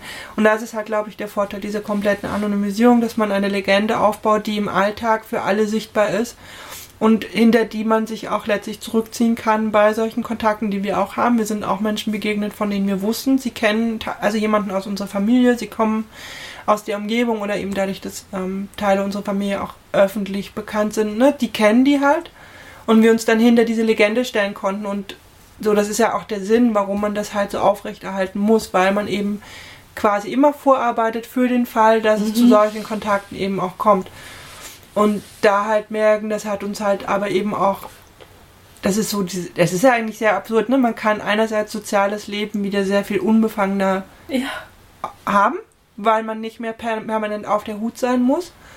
Gleichzeitig ähm, verbirgt man aber so viel von sich. Ich weiß es nicht, wie sehr wir diese Gespräche fürchten im Freundeskreis, wenn von früher erzählt wird. Ne, wenn die alle anfangen, sich gegenseitig, weiß ich nicht, von ihrem ersten Kurs, von ihrer ersten Party, von ihren Pubertätsstreitigkeiten mit den Eltern, von keine ne, all diese Dinge zu erzählen von ihrem, weiß ich nicht, ah, mit dem bin ich in die erste Klasse gegangen, von ihrer besten Schulfreundin, von ihrem Kaninchen früher. Ne, und du sitzt daneben und das ist auch, das sind noch Momente, wo wir nicht mitreden können, weil wir es da nicht schaffen, eine Legende aufzubauen, weil uns das nicht, das können wir einfach emotional nicht. Das, das ist so ein Punkt, wo wir einfach nicht in der Lage sind, etwas Falsches zu erzählen, weil das, das kriegen wir nicht hin. Ne?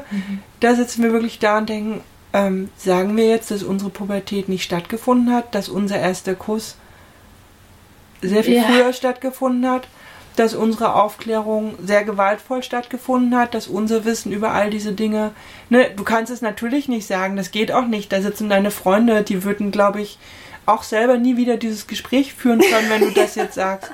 Und das, ne, das, also alleine das würde uns schon zurückhalten, das auszusprechen. Aber man sitzt halt da und möchte sagen, der erste Kuss. So, und das, Ja, ich sitze, ich habe halt irgendwie in solchen Momenten habe ich so ein Sortierding. Also wenn wir, wenn wir Gespräche haben, dann sehen wir vor uns diese Stränge von, also die ganzen Ebenen des Gespräches. Und wir picken uns immer den raus, der am hellsten ist. Also wo klar ist, okay, es geht jetzt hier darum, wie peinlich der erste Kuss war Mhm. oder wie, also wie, ne, die Wie-Frage. ah, okay, ja. Und dann stützen wir uns auf dieses Wie. Aber dahinter in unserem Kopf, ne, Aber redet ihr dann mit? Klar. Aber wir Aber erzählen dann halt sowas, die, dieser eine, also ich wurde nicht Ja. eklig geküsst, ich wurde nicht misshandelt oder wie auch immer. Ah, okay, so, ne? ja. Ich, ich sitze halt da und rede mit den Leuten und erzähle halt meinen ersten Kuss und der war genauso peinlich wie der von anderen. Aber in meinem Kopf brüllt es halt auch, ne? Ja. Und jetzt solltest du ehrlich sein und du solltest die nicht verschonen mit bla. Und das ist halt auch wirklich so ein, ne? Verschweig nicht alles, das Schweigen der Opfer, du stützt es gerade mit. Und dann sitzt halt echt so eine Carla Kolumna in meinem Kopf oder so ein Bildreporter, ne? Und du machst gerade das, was du immer kritisierst, ne, ne, ne. Und ich merke das auch, ich komme mir auch unehrlich vor. Auf der anderen Seite ist es aber eben so, ich weiß nicht, wie das war. Ich habe diese Erinnerung an, an Vergangenheit nicht so. Ich habe die aus Hörensagen oder wenn ich was gelesen habe oder so, aber ich kann weder diese, Leg also diese innere Legende oder dieses innere Empfinden oder Erinnern oder was war, also die innere Wahrheit kann ich nicht genauso nach außen vertreten wie eine äußere Wahrheit. Also, Ja. ne, das, das spielt dann eben auch mit rein. Und für uns ist das halt echt so, ähm, wir haben mit jeder, also wir hatten ja jetzt eben auch diese Autismusdiagnose, ne? und wir haben mit jeder größeren Änderung, die irgendwas damit zu tun hat, wie wir sind oder was uns ausmacht oder was so ein Stück weit Identität ist und so. Wir haben jedes Mal Angst, dass es uns zu so jemand anderem macht, dass alle unsere Kontakte dann verschwinden und wir dann alle weggehen, weil sie uns plötzlich nicht mehr kennen und, und so. Und wir sind halt immer so froh um Menschen, die, die das aushalten, mit uns zu sein irgendwie. Und das ist immer nicht nur, weil wir eben so viel verschweigen müssen, sondern irgendwann kommt ja auch der Punkt, dass man das Menschen, die selber nicht viele sind, sagen kann, du, ähm, ich habe oft das Gefühl, unehrlich zu dir zu sein, aber das hängt damit und damit zusammen. Ja. Also wir versuchen dann immer so eine modifizierte, vereinfachte Version vom DIS-Modell, vom Erinnern unter DIS, halt zu machen, damit Menschen so ein bisschen an die Idee kommen von der Anstrengung, die immer damit so zu, zu tun hat, irgendwie so ein, so, ein, so ein Leben zu haben, in dem man eben nicht über alles sprechen kann und wo es ganz viele modifizierte Versionen von dem gibt, was war oder was man selber annimmt, was war. Ähm, dann sagen wir den Menschen das auch, aber wir haben halt jedes Mal Schiss, ähm, mit jeder weiteren Öffnung, so Stück für Stück im Laufe des Kontakts, dann werden die sich dann werden die weggehen. Oder wenn sie dann eben schon ganz lange da sind und denken, sie hätten, ne, so das Modell von vorhin mit, mit den Leuten, die uns immer Frontis genannt haben. In dem Moment, als wir eingefordert haben, ich heiße Hanna, nenn mich bitte Hanna. So, das ist jetzt mein Name. Und wir sind jetzt im Alltag hier und wir machen das und das. Und das konnte nicht anerkannt werden. Ja, aber das ist ja der weg. Punkt. Ja. Aber diese Anerkennung, ja ich, also das mit diesen Frontis finden wir. Das ist so. Äh, ja, das ist. Ich weiß halt auch irgendwie, im Nachhinein erscheint es mir so seltsam, wie wir es uns die ganzen Jahre antun konnten, so, so benannt zu werden und auch an ganz vielen Stellen so gewaltvoll behandelt zu werden. Also emotional und äh, verbal halt. Aber so in dem Moment wurde halt etwas von uns mehr sichtbar und wir haben auch eingefordert, dass das nach außen wahrgenommen wird. Und es ist halt irgendwie jedes Mal Ne, stell dir mal vor, wir hätten jetzt halt einen anderen Namen. Dann sind wir ja wieder jemand anders. Und welchen Grund sollte unsere Therapeutin dann haben, noch mit uns zu tun zu haben? Oder mhm. welchen Grund solltet ihr noch haben, mit uns zu tun? Weil wir sind ja dann ganz anders. Also so, ne, diese, ja, diese wobei Idee ist dann halt auch im Kopf. Und, ne? Ja, aber man ist ja niemand anderes, glaube ich. Also ja. nein, ich bin mir sicher, dass man aber niemand anderes ist. Aber es ist schon fremd, ist. wenn wir sowas einfordern. Das machen wir ja sonst nicht. Das habt ihr ja noch nie gemacht. So. Ja, es ist eine befremdlich, Befre Befremdlichkeit? es ist befremdlich. Für einen selbst, wahrscheinlich auch für das Außen, für den Moment. Aber ja. Ich hänge gerade noch so ein bisschen an den Außenpersonen und ähm, diesen Momenten halt im Außen sich bewegen zu können, weil das auch irgendwo mit dieser Anonymität nämlich ja wirklich zu tun hat. Ne? Dass die, die außen sind, sich ein Stück weit frei bewegen können von der eigenen Geschichte und von eigenen Erinnerungen. Ich weiß gar nicht, bei uns ist das, glaube ich, nicht Macht das kein. Spaltpotenzial auf? Wenn dann Ins auf einmal so tun konnten, als wäre das andere nicht da? Naja, so tun können, weiß ich eh nicht. Ähm, also bei denen, die bei uns momentan hauptsächlich den Außenalltag gestalten, die haben alle auch eine eigene Geschichte. Wir sind auch, also wir, ich glaube, wir, wir haben immer ein bisschen Schwierigkeiten mit diesen Klischees. Dass, ne, es gibt eine ANP, die noch nie mit irgendwas zu tun hatte, hochfunktional ist. Das ist so ein Bild, da glauben wir nicht so richtig dran. Ähm, ich glaube auch, Systeme sind irgendwie, ne, verändern sich und sind in diesen ganzen Auseinandersetzungen auch immer mal wieder strukturellen Umwandlungen, also ne, dass sich halt Strukturen neu bilden müssen, weil vielleicht eben und dann auch nicht immer nur neue Strukturen geschaffen werden. Also zumindest bei uns ist es so, dass dann auch schon alte Strukturen sich verändert haben und andere halt vorn sind. Und das sind bei uns halt welche, die durchaus auch eigene Geschichte, auch Lebensgeschichte, auch zurückliegende Geschichte haben. Die dann aber, glaube ich, eben auch genau diese Anonymität nutzen, um sich einigermaßen bewegen zu können.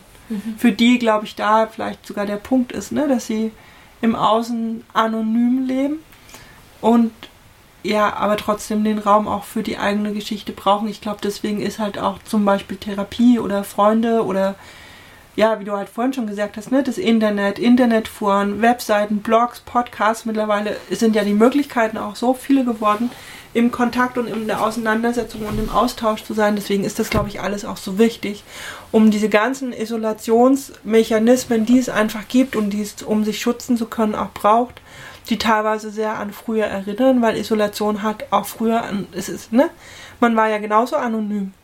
Ja. So, weil auch da das Umfeld von dem Eigentlichen nichts wissen durfte. Ich glaube, da ist auch so ein, ne, da ist so ein ganz, äh, also das ist, glaube ich, so diese, da ist ja diese, diese, das ist so dicht an dem Früher.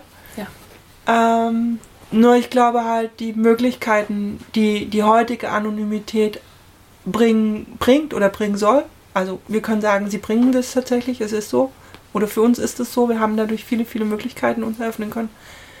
Die unterscheidet sich natürlich sehr vom Früher. Ja. ja. Ich glaube, wir sind jetzt auch, das war der längste Podcast bisher, den wir gemacht haben. Oha.